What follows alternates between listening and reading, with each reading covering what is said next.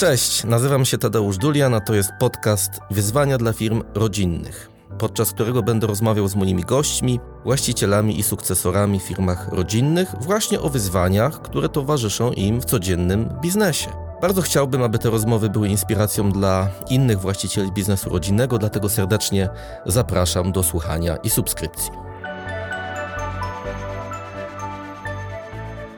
Dzień dobry. Dzisiaj moim gościem jest Maciej Duda. Jak przed chwileczką sam powiedział, sukcesor, ale już powoli senior w rodzinnym biznesie Duda Holdingu. Maćku, strasznie się cieszę, że do nas dotarłeś. Nie wiem, czy wiesz o tym, że jesteś pierwszą osobą, z którą robimy dzisiaj podcasty dla firm rodzinnych, a więc inaugurujesz naszą serię podcastów pod tytułem Wyzwania dla firm rodzinnych. Dzień dobry, witam Państwa. Cześć Tadziu. Cieszę się, że jestem pierwszy, bo w wielu miejscach mojej działalności biznesowej byłem pierwszy, więc to nic nowego dla mnie. Być pionierem.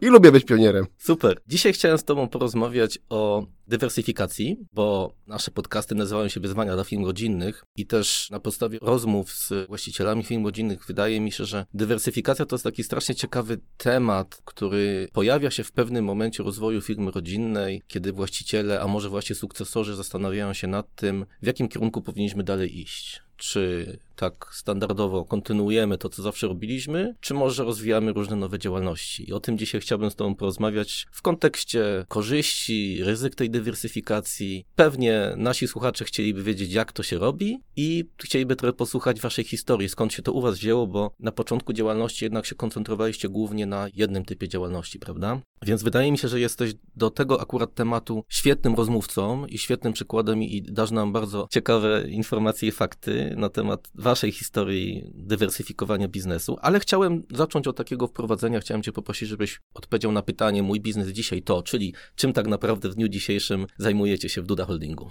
Znaczy my dzisiaj mamy ten biznes mocno zdywersyfikowany.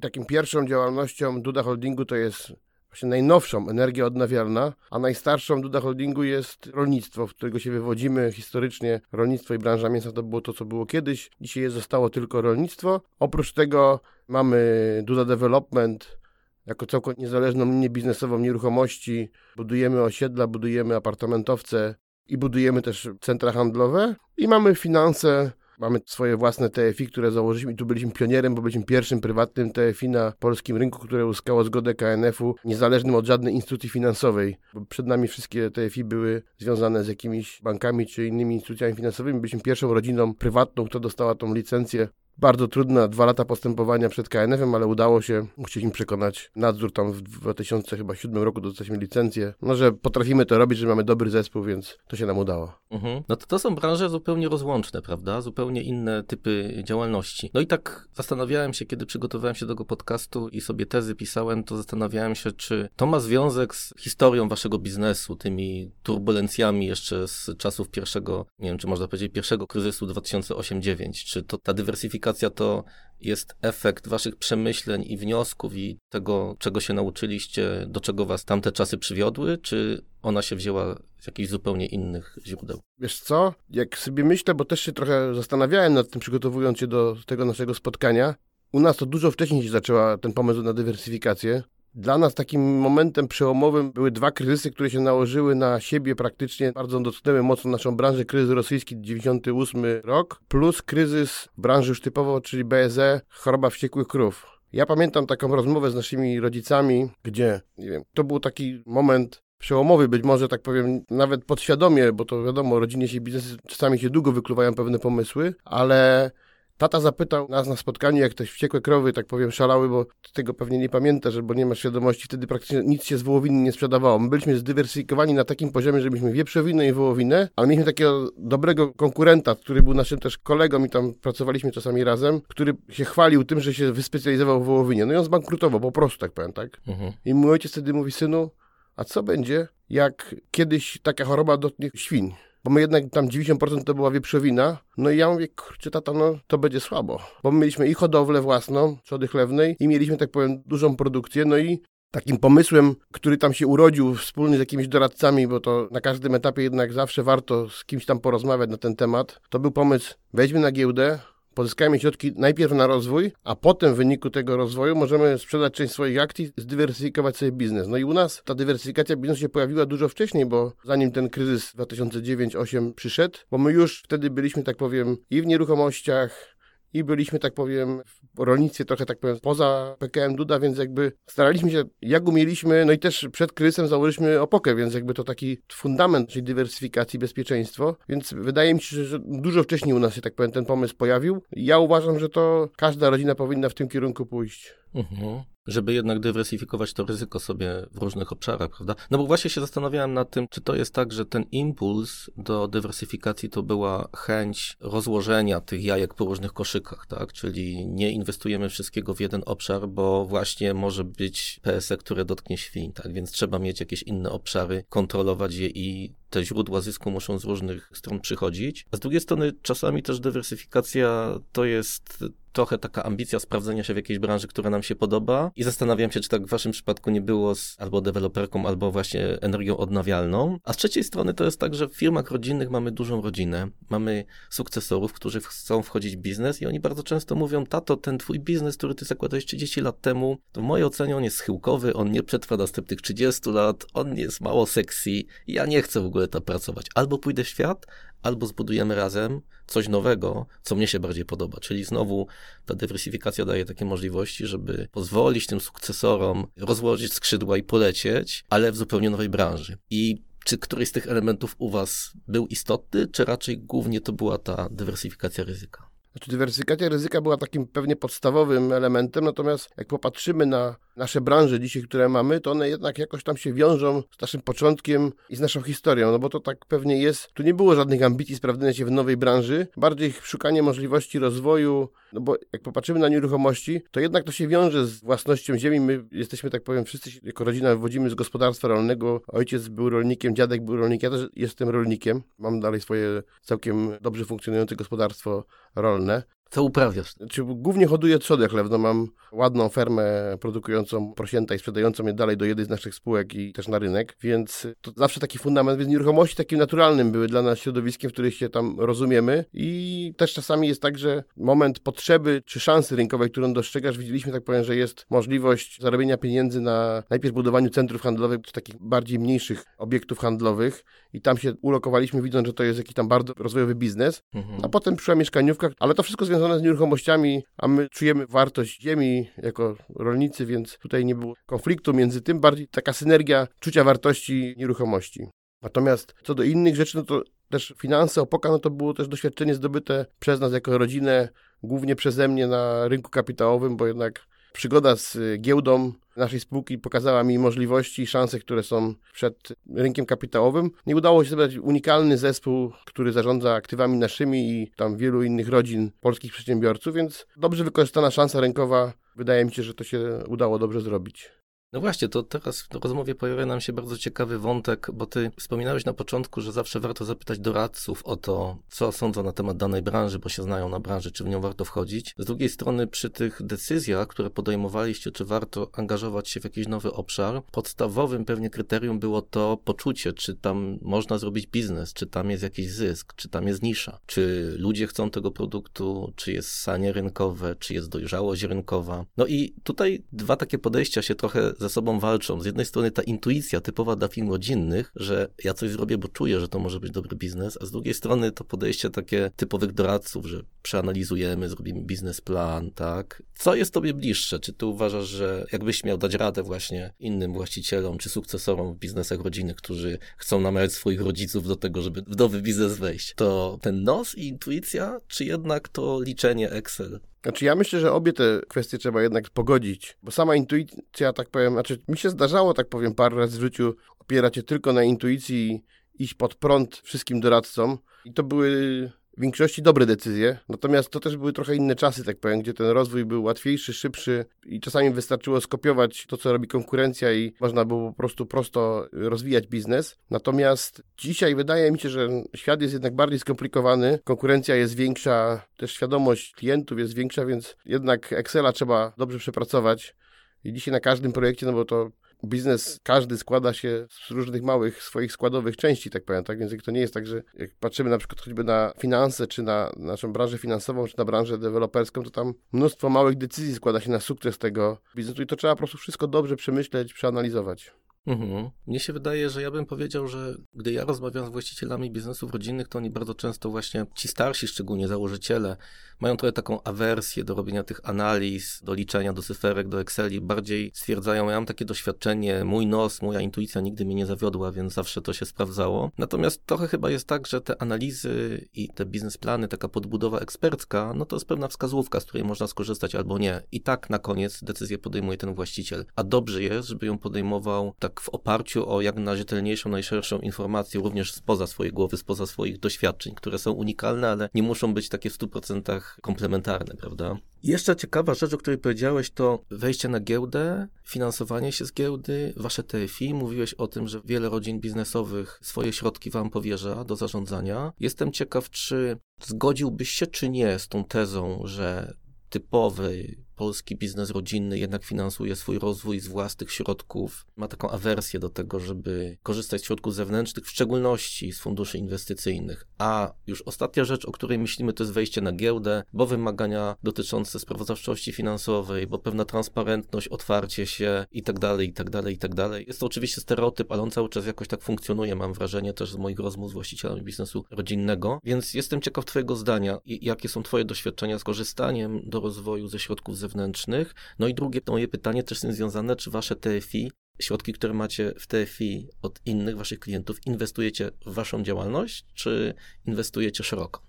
Absolutnie to, co mamy od klientów, to są fundusze, tak powiem, całkowicie niezależne od rodziny, zarządzane tylko i wyłącznie przez zarząd TFI, inwestowane na giełdzie w różnego rodzaju instrumenty. Także my mamy swój fundusz w ramach TFI, ten fundusz inwestuje w nasze spółki, natomiast to, co mamy od klientów, to absolutnie nie jest w żaden sposób związane z tym, co robi rodzina. No, po pierwsze, to było trudne do pogodzenia, a myślę, że też nieczytelne dla klientów i zawsze mogła być jakieś podejrzenie, więc to absolutnie pełna transparentność są to zewnętrzne fundusze, które inwestują na giełdzie i tylko w płynne aktywa. Mhm. Okej, okay. a to finansowanie waszego rozwoju, bo wspominałeś o giełdzie. Czy to było tak, że jak otwieraliście nową działalność, to było tak, że inne już dojrzałe, takie dobrze funkcjonujące działalności finansowały te nowe? Czy przez jakiś okres czasu, dopóki te nowe nie dojrzały do tego, żeby być samofinansujące się? Czy mieliście raczej takie podejście, że odcinaliście te działalności od siebie, jeżeli chodzi o finansowanie, trzymaliście dyscyplinę, że coś, co się odpala, to musi być samodzielne finansowo? Żaden biznes, który się odpala, nie może być samodzielny finansowo. Ja w to nie wierzę, bo taki kapitał początkowy musi być. U nas tym początkowym kapitałem większości naszych biznesów po prostu była sprzedaż akcji spółki mięsnej na giełdzie i z tego, tak powiem, finansowaliśmy rozwój poszczególnych spółek. Dzisiaj staramy się, żeby każdy biznes był samodzielny i żeby się rozwijał, tak powiem, w ramach własnych linii biznesowych. A oczywiście zdarzają się takie sytuacje, gdzie zyski z jednej spółki są wypłacane w formie dywidendy i angażowane w inny biznes, który wydaje się perspektywiczny bardziej, czy potrzebuje jakiegoś tam przyspieszenia rozwoju. To no dzisiaj na przykład tak jest z energią odnawialną, jakby, bo ona jest najnowszym naszym dzieckiem tutaj, tak powiem, no wiadomo, że bez środków zaangażowanych z innych źródeł własnych nie da się tego zrobić.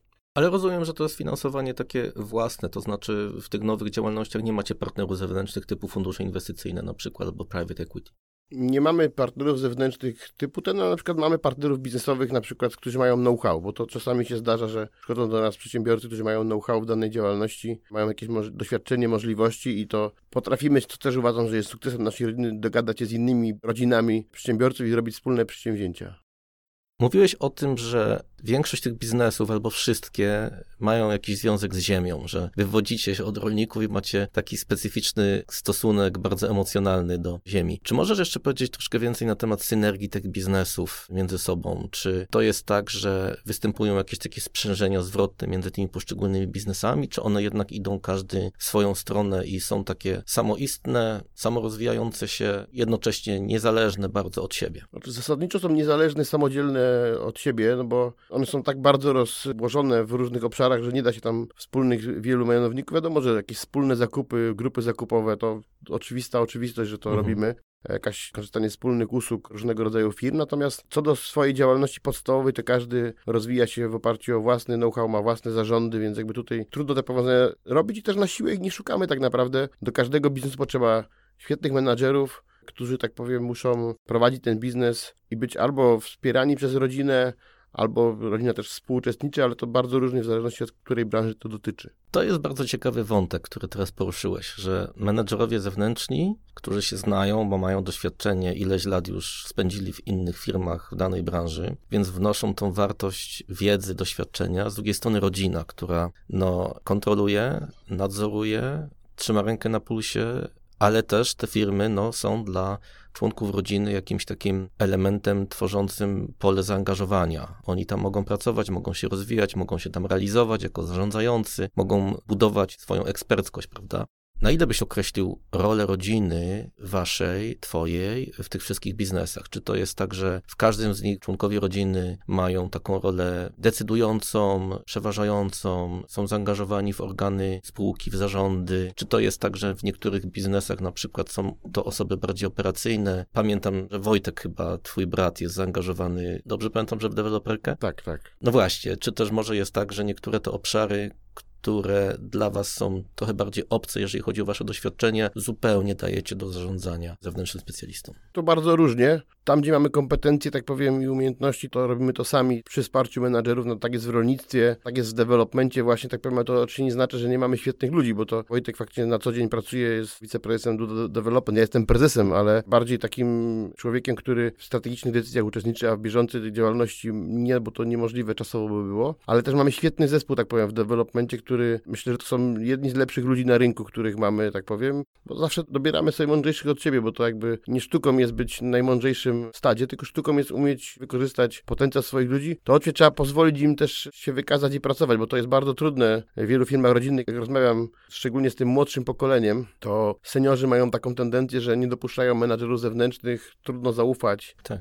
No ja pierwszy raz to doświadczyłem oczywiście w branży mięsnej, tam nie dało się tego rozwinąć, bo myśmy trzecią firmą w branży mięsnej w Polsce, więc jedyną zresztą prywatną, taką dużą, więc po prostu bez zewnętrznego wsparcia dobrych ludzi się nie udało tego zrobić. Więc to pierwszy raz tam, a teraz dla nas to jest codzienność. Natomiast na przykład w TFI Opoka, tam zarząd i menedżerowie to są osoby tylko zewnętrzne. My nie mamy kompetencji, nie udajemy, że ktoś z nas jest finansistą jako rodzina. I tu tylko jest tak, że ja z bratem jestem w Radzie Nadzorczej. Mamy też tam zewnętrznego członka, który nas wspiera, a cały zarząd, cały know-how to jest tworzony przez prezesa, który z nami pracuje praktycznie od początku Opoka TFI i rozwija to myślę, że bardzo dobrze, tworząc doskonały zespół rynkowy.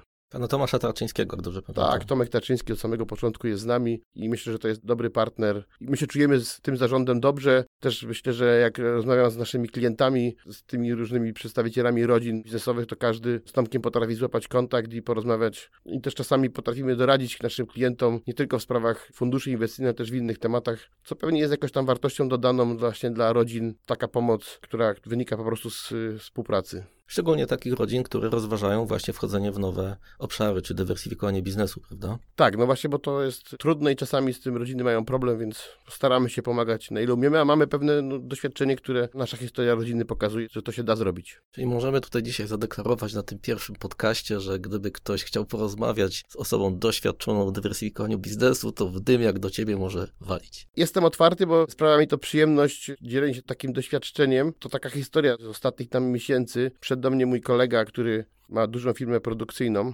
nawet może było kilkanaście miesięcy temu, no i właśnie poradzi się w takim temacie nowego biznesu, który szczerze mu odradziłem. Mhm. On miał taki pomysł, że chciał to zrobić ze środków swojej firmy. Ja mówię, słuchaj, to po prostu jest kompletnie bez sensu, co ty planujesz, bo to za chwilę się uwikłasz w jakieś tam, tam jak mam zrobić? No i to pokaż mi bilans swojej firmy. Jestem jakiś mistrzem świata, no ale to od strony finansowej, ale bilans przez wiele lat się nauczyłem czytać. Mówię, słuchaj, ty nie masz praktycznie w ogóle długu bankowego, a masz duże zyski zatrzymane z lat poprzednich. Ja mówię, no tak, bo potrzebujemy kapitału. Mówię, no to weź idź do dobrego banku, weź sobie finansowanie, wypłać sobie to, uzgodnij to z bankiem, przecież bank jest po to, żeby finansować zdrowy biznes. No I on tak zrobił, no ale w międzyczasie, bo to było tak na dwie ręce, analizowaliśmy ten biznes, który on miał wejść, ponieważ to był biznes spożywczy, no więc tu moje kompetencje są wyższe. No i mieliśmy taką rozmowę chyba w styczniu albo w lutym w tym roku, długie telko, tak powiem, w dwójkę i on mówi, stary, jaki jestem ci wdzięczny. Bo ten biznes oczywiście się okazał nie wypałem, bo tam zebrali finansowanie, ale to się nie udało, bo to tam moim zdaniem się nie mogło udać. A on został klientem Opoka, no i też jest bardzo zadowolony, bo też wyniki są dobre i mówi tutaj bezpiecznie, dobrze, no. Mówi, tylko ci mogę podziękować i jak się skończy pandemia, to się na dobrą wódkę zapraszam. Tak.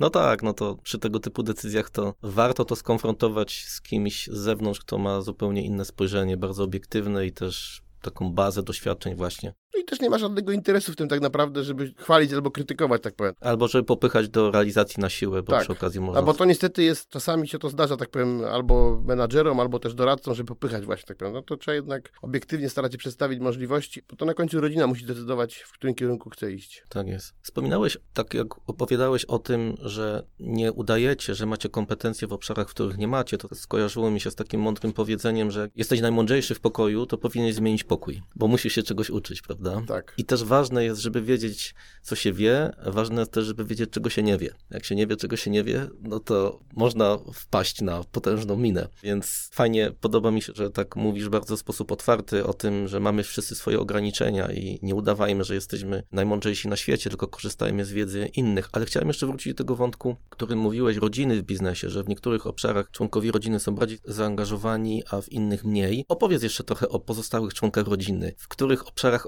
są, czym się zajmują, bo zakładam, że tato chyba jeszcze cały czas jest aktywny, prawda? I jest też jeszcze siostra, są też pewnie już dorastające dzieci, czyli trzecie pokolenie. Czy oni się angażują? Czy są takie obszary firmy, czy fundacja, gdzie oni chętnie zdobywają te pierwsze szlify? Więc tato to jest taka nieustanna rada nadzorcza, tak powiem, która nad nami czuwa z mamą i to raz na jakiś czas musi się rodzina wyspowiadać, w sensie dzieci przed rodzicami. I tata w takiej działalności codziennej to nie uczestniczy już od paru lat, natomiast oczywiście wspiera swoją radą. I to tak, myślę, że wiele razy moi rodzice mi czy mojemu rodzeństwu pomagali w takich trudnych decyzjach biznesowych takimi prostymi swoimi radami, tak powiem, tak? Więc to zawsze jednak warto doświadczonych ludzi słuchać, bo patrzę na moich rodziców, którzy zawsze byli związani z rolnictwem, potem tata miał tą odwagę założyć przy naszym wsparciu biznes mięsny, no ale to na końcu była jego decyzja, on miał tą odwagę, nie? Bo to jakby byliśmy za młodzi, żeby to zrobić, mogliśmy go wspierać, ciężko z nim razem pracować, ale bez jego takiej odważnej decyzji by to się nie udało. I jak o tym myślę, to jednak ta wartość takiej rodziny wielopokoleniowej jest bezcenna, jeżeli te pokolenia z sobą współpracują, nawet jak się nie zgadzają, bo przecież to czy nie jest tak, że my się z wszystkim, z moim tatą, z moją mamą zgadzaliśmy, z moim rodzeństwem. Natomiast chodzi, żeby wypracować zawsze jakiś kompromis, który jest dla wszystkich akceptowalny i czasami siedzieliśmy bardzo długo na naszych rodzinnych spotkaniach i negocjowaliśmy między sobą, ustalaliśmy, czasami się nawet mocno sprzeczając o swoje wizje, ale zawsze na końcu była taka linia, która została uzgodniona i wychodziliśmy razem na zewnątrz, mówiąc tak, taka jest nasza decyzja, tak myślimy, tak będziemy robić i potem już nikt nie kwestionował tego, co zostało ustalone, co też jest bardzo ważne. Mhm. Wracając do pytania o rodzeństwo, no to Bogna, siostra nasza, bardzo się mocno angażuje w fundację, to jakby jest takie jej dziecko. Plus oczywiście w bieżącą działalność też od strony marketingu, takiego jakby wsparcia sprzedaży, to tutaj Bogna ma kompetencje i tu się w tym doskonale czuje, więc tu jej wiedza jest bezcenna. Mhm. Wojtek, tak jak wspomnieliśmy, już pracuje w e, developmencie, jest operacyjnym członkiem zarządu, który zarządza tymi projektami. Natomiast Marcin, który ma swoją działalność, Duda Cars, jest dealerem Mercedesa, skupia się tam, natomiast też wspiera mnie w Opoce, jest członkiem Rady Nadzorczej Opoka TFI. I tutaj, tak powiem, też to jego wsparcie jest dla mnie bardzo ważne, bo to taki biznes kogoś, kto z zewnątrz w ogóle jest, jakby patrzy na Opokę jak na biznes, a nie jak na coś, kto się zajmuje finansami, tylko takiej strony typowo biznesowej jest to bardzo fajne. Mhm. Co to daje na koniec, nie?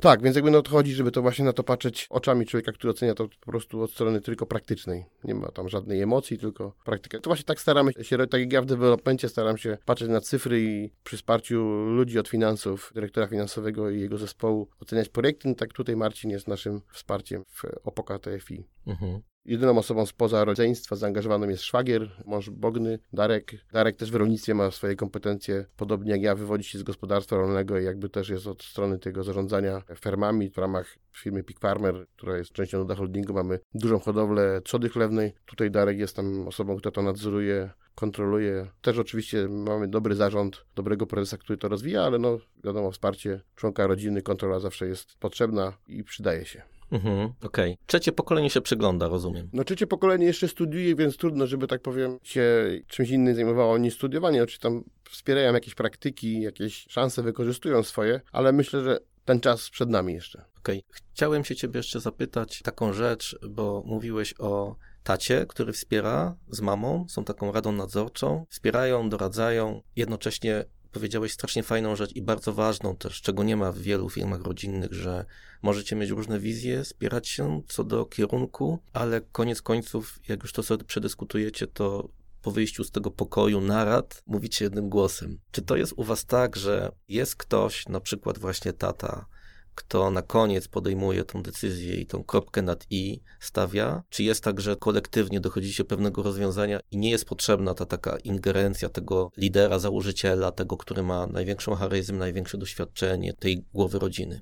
Tutaj tak nieskromnie powiem, że tą osobą, która jak już nie idzie dojść do porozumienia, to jestem ja i tą rolę tata mi już jakiś czas temu przekazał, tak powiem, w sposób taki nieformalny. Ale myślę, że dzisiaj to jest tak, że ponieważ ten biznes jest mocno zdywersyfikowany i każdy ma swoje jakieś tam cele i też w tych różnych obszarach jesteśmy dość długo, więc mamy doświadczenie, które pozwala nam podejmować lepsze decyzje niż kiedyś, no bo wiadomo, że jak człowiek wchodzi do nowej branży, to zawsze się musi nauczyć i często płacić tak zwane frycowe, które wynika z braku doświadczenia. Mhm. Też nie zawsze podejmowaliśmy dobre decyzje w stosunku do menadżerów, których zatrudniamy. Tak powiem. To nie jest tak, że samych najlepszych braliśmy na rynku, braliśmy dobrych i bardzo dobrych, ale czasami niektórzy się nie sprawdzali. Czasami też byli to ludzie, którzy mieli kompetencje, a nie potrafili się odnaleźć w organizacji firmy rodzinnej. To też tak jest niestety, że ktoś pracował całe życie w korporacji, to nie zawsze potrafi przyjść do firmy rodzinnej i nawet bardzo dobre umiejętności pokazać, bo po prostu tego mentalnie nie jest w stanie przepracować. Mam takiego jednego menadżera, który z nami pracował przez jednej dużej korporacji, teraz jest w dużej innej korporacji i jakby dalej bo to dalej w obszarze nieruchomości. się bardzo lubimy, bo po prostu wiemy, że ten czas fajnie wykorzystaliśmy, który tam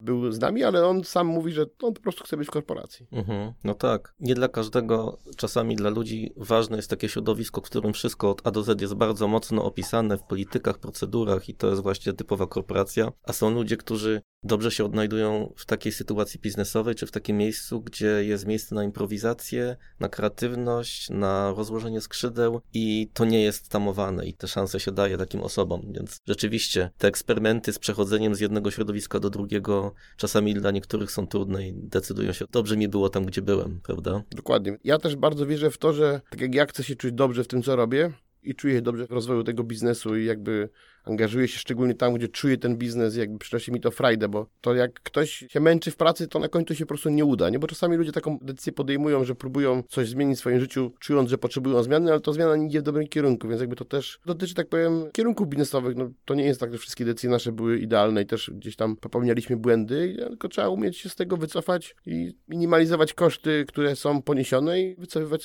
to nie dla nas. Nawet jak czasami jest coś dobrym biznesem, ale my tego nie czujemy, nie umiemy, to trzeba to po prostu albo zakończyć, albo sprzedać, bo to musi przynosić frajdę to dotyczy każdego menadżera również, bo jak widzę, że ktoś ma frajdę z tego, że robi to codziennie, to takim przykładem idealnej frajdy to jest Marcin, który sprzedaje samochody, a kocha samochody, tak powiem bardzo. I on wchodzę rano do firmy i już się cieszę, bo widzę moje kochane samochody. Jakby nawet jak są problemy, bo wiadomo, że są w każdej firmie, to ja mam radość z tego, że robię to, co kocham. Więc to jest taki przykład i każdemu tego życzę, żeby tak się mu udało. Mhm. No tak, tak, pewnie. Mówiłeś o tym, że zawsze się płaci frycowe, że zawsze się uczy jednak tego nowego biznesu, zanim się tak osiągnie sukces. I czasami te koszty są duże, czasami małe. Czy są takie przykłady sytuacji, kiedy żałowałeś, że w coś weszliście? Albo jakieś przykłady właśnie takiego frycowego, takich kosztu dużego, który ponieśliście dlatego, że coś poszło niezgodnie z planem na przykład. Tak pytam w kontekście tego, żebyśmy też rozmawiając zupełnie szczerze i otwarcie o biznesie, mogli pokazać dwie strony tej dywersyfikacji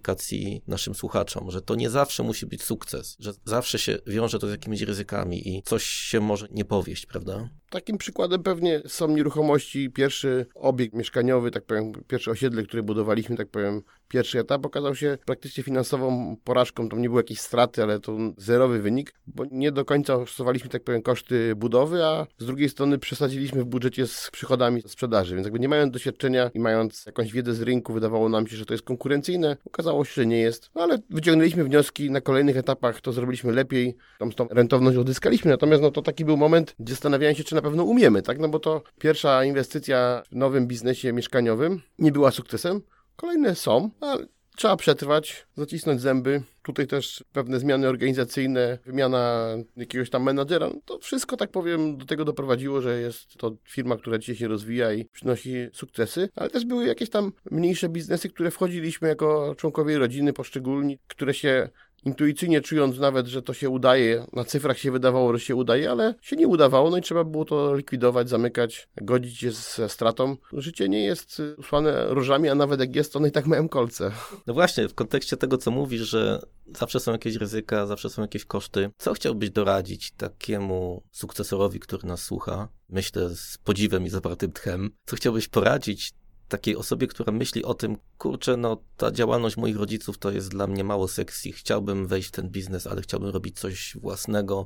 Mam na to pomysł, chcę przekonać moich rodziców, jak dywersyfikować firmę, jak wchodzić w te nowe działalności, na co należy tu zwrócić przede wszystkim uwagę. Oprócz tego, o czym mówiłeś do tej pory, że trzeba się uczyć, tak, że na błędach i mieć tą konsekwencję pewną, nie zrażać się jakimiś drobnymi niepowodzeniami na początku. Jakie są takie podstawowe z Twojego doświadczenia wskazówki, rady? Czy to jest bardzo trudne, ponieważ ja spotkałem się w życiu przynajmniej z kilkunastoma takimi przypadkami, gdzie trzeba było podjąć decyzję o dywersyfikacji, czy o nowym pokoleniu, gdzie tam jednak czasami przedsiębiorcy, którzy mnie znają, dzwonią, pytają, czy to next geni pytają, czy to pytają seniorzy, jak to zrobić, bo mówi, ty to już zrobiłeś, w waszej rodzinie to widać, że tam się to udało i tak dalej, i sukcesja, to każdy przypadek jest inny. Tutaj nie ma takiej jednej rady. To, co ja bym chciał doradzić, to na pewno next genom trzeba dawać szansę, tak? Jakby młodzież, i to niekoniecznie, tak powiem, czasami trzeba po prostu pozwolić im zaryzykować jakiś kapitał i dać im, tak powiem, popracować na własnym, czy zdobyć im doświadczenie gdzieś indziej, a potem, tak powiem, wprowadzić do własnej firmy.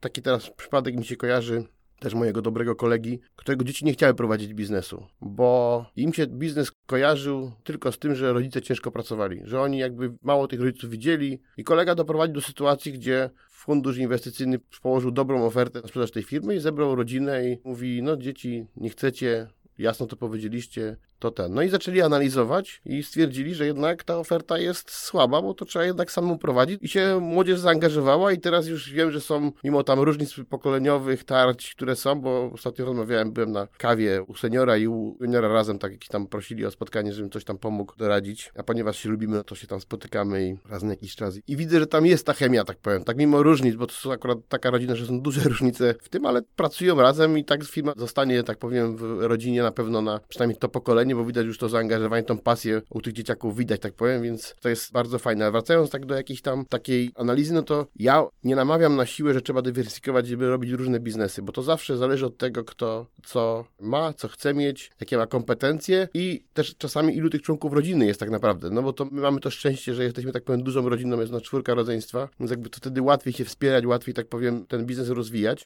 Natomiast czasami wystarczy po prostu gdzieś indziej te aktywa zainwestować, tak jakby. I mam takie przypadki rodzin, które właśnie, tak jak mój kolega, o którym mówiłem wcześniej, przyszedł, zainwestował w fundusze Opoka TFI, jest bardzo zadowolony i ma to bezpieczeństwo. On mówi, mam bezpieczeństwo, bo nawet gdyby to się w firmie zadziało, to mam to bezpieczeństwo i mogę, tak powiem, te środki wydać albo nawet, jeżeli uznam, na dofinansowanie tej firmy, albo ewentualnie na coś innego tak naprawdę. Bo to nieszczęście polega na tym, jeżeli rodzina ma tylko jeden biznes. To jest jakby nieszczęście tak naprawdę, tak? Bo wtedy masz wszystko uzależnione od sukcesu albo porażki tej firmy, a niestety się zdarzają takie rzeczy, no pandemia też zweryfikowała, tak powiem, niektóre linie biznesowe różnych przedsiębiorców, bo no, to był trudny czas czas tak naprawdę, ciągle jest dla iluś tam firm trudny czas, dlatego warto mieć po prostu ten biznes zdywersyfikowany, więc to, co mogę z czystym sumieniem polecić, to fundusze Opoka TFI. Tu zapraszamy. Natomiast oczywiście każda dywersyfikacja, która jest rozsądna i bezpieczna, to mała reklama, ale jednak. Opoce TFI to, co jest, to jest płynność. Tak? Można to umorzyć szybko, sprawnie. Na przykład też mamy takiego przedsiębiorcę, który wiele lat temu zainwestował i przez pandemię, ponieważ jego branża mocno ucierpiała, część środków wypłacił, bo mówi, słuchajcie, no muszę, bo muszę ratować swoją firmę. Mówi, no,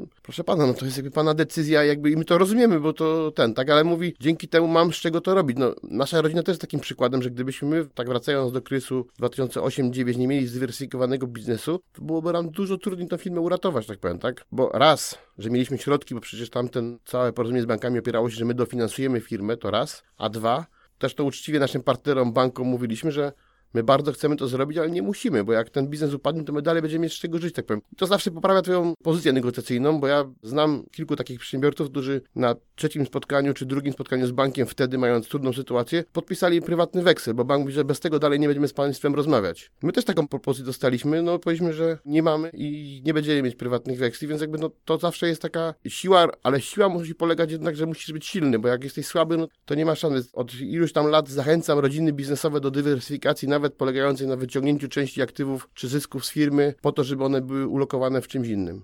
Bezpiecznym i płynnym, bo to są dwa warunki do ewentualnego nawet ratowania własnego biznesu. Tak jest. Jak już masz odłożony ten pierwszy milion, to skłonność do mniej albo bardziej ryzykownych zachowań przy inwestycjach kolejnych jest zupełnie inna. Znaczy, mniej jesteś obciążony tym, że boisz się, że stracisz, bo nie stawiasz wszystkiego na jednej szali, tylko już na wypadek, gdyby coś się stało, jest jakiś backup, są te pieniądze tak. odłożone. Czyli potem tak naprawdę ta dywersyfikacja też jest łatwiejsza, jeżeli jest jakiś backup, na przykład właśnie jakieś środki w TFI, nie? Tak, czy to jakby zawsze środki płynne i bezpieczne, tak powiem, są ważne dla każdego człowieka, tak powiem, to nawet nie tylko dla przedsiębiorcy, bo również dla osób prywatnych, tak powiem. Każdy powinien mieć jakieś, jeżeli ma tylko takie możliwości, odłożone środki. Życie z dnia na dzień zawsze jest trudne. Ostatnio byłem u takiego przedsiębiorcy, którym się znamy od wielu lat i on dużo pracuje z firmami niemieckimi i mówi, że jego Niemcy nauczyli jednej rzeczy, że ty musisz zawsze mieć, to taka niemiecka, tak powiem, maksyma, środki w firmie na tyle odłożone, żeby mieć 9 miesięcy utrzymania firmy, tak powiem, w razie gdyby nie było żadnych przychodów. I kolega mówi, że to od 20 lat robi,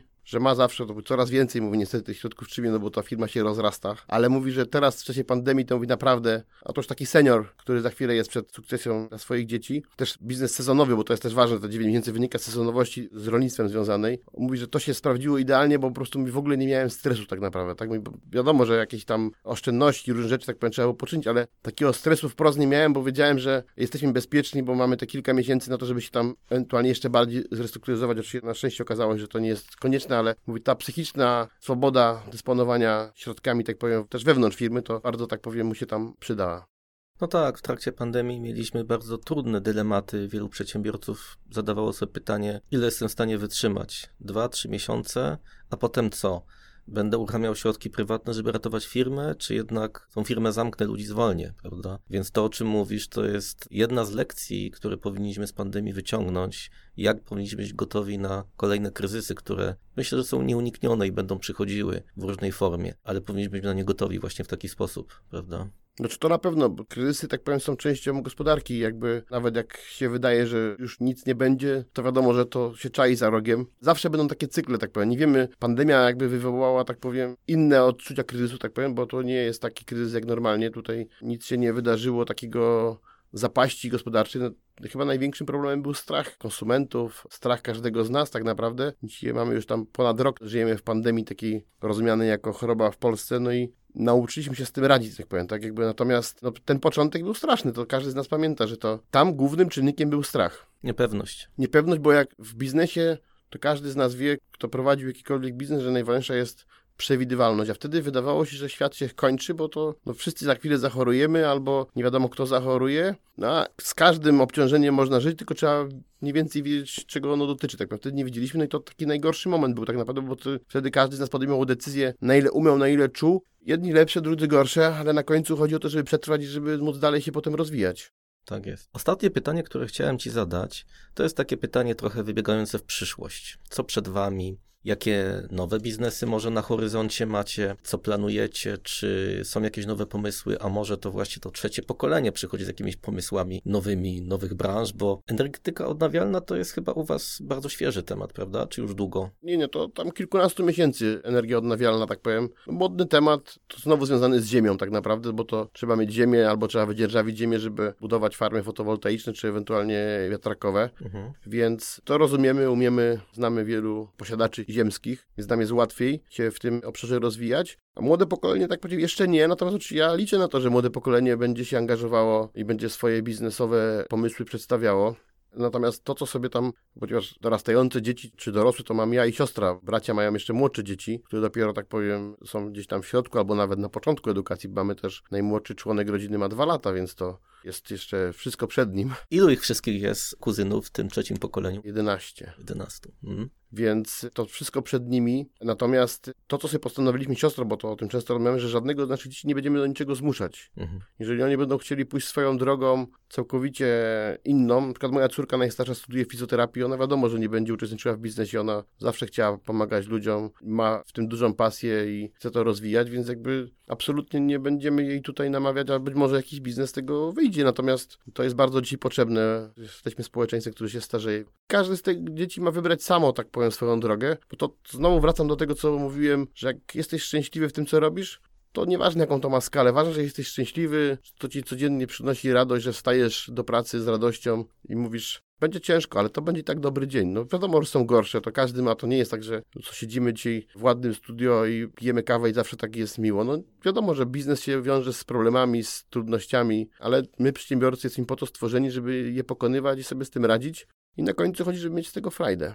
Tak jest. Tak mi się dobrze z Tobą rozmawia, że nie mogę się powstrzymać przed jeszcze jednym pytaniem, chociaż zapowiedziałem ostatnie. Powiedz mi, jakie jest Twoje marzenie biznesowe? Takie, co byś w ogóle chciał jeszcze osiągnąć takiego, nawet jeżeli to jest mało realne? Co chyba, ja nie mam takiego dużego marzenia biznesowego, które bym jakoś tam widział w długim terminie, tak powiem. Tak, ja bardziej skupiam się na takich celach krótko i średnioterminowych, żeby te nasze różne firmy się rozwijały. Każda z nich ma jakieś tam swoje cele i ma jakieś możliwości rozwoju. I chyba tak, ale oczywiście gdzieś tam takim marzeniem jest, żeby dzieci potem kiedyś chciały to przejąć i dalej prowadzić, nawet jak to całkowicie zmienią, bo to jakby takie możliwości będą miały. Natomiast jednego marzenia nie mam, Natomiast życie składa się z małych kroków, z małych celi i to z każdego dnia realizujemy, tak powiem, wspólnie z naszą rodziną, z naszymi menadżerami, współpracownikami. I to sobie cenię, że czy jestem w Warszawie, w Poznaniu, czy w Gromkowie, w każdym z naszych biur, siedzib, firm, to wszędzie widzę ludzi z pasją, ludzi, którzy chcą przychodzić do pracy. Nawet jak była pandemia, to czyś nie, na szefie musimy przychodzić, bo to z domu to wszystko się nie da, tak powiem, wiadomo, że część pracuje z domu, ale ostatnio jakoś tam widziałem pracownika, który wrócił, bo gdzieś tam pracował trochę zdalnie, jakieś tam rodzinne kwestie, mówi, wiesz, jak się cieszę, że wróciłem, bo to jednak w końcu można pogadać, spotkać się i tak dalej, i tak dalej, więc jakby no, to jest fajne, że każdego dnia spotykam na swojej drodze moich współpracowników, którzy są zadowoleni i chcą dalej z nami to rozwijać. Czyli życzmy sobie, żeby jak najszybciej te relacje międzyludzkie oparte na pracy, na biznesach naszych odrodziły się, wróciły do stanu sprzed pandemii, abyśmy mogli cieszyć się sobą nawzajem i właśnie we wspólnej pasji pomnażać to, co zbudowaliśmy, prawda? No to każdemu tego trzeba życzyć zdrowia i jakby takiej powrotu do normalności. Miejmy nadzieję, że to już najgorsze za nami i następne kilka miesięcy przyniesie tylko lepsze. Mocne odbicie w górę. Tak, tego wszystkim życzymy. Serdeczne dzięki. Dziękuję bardzo.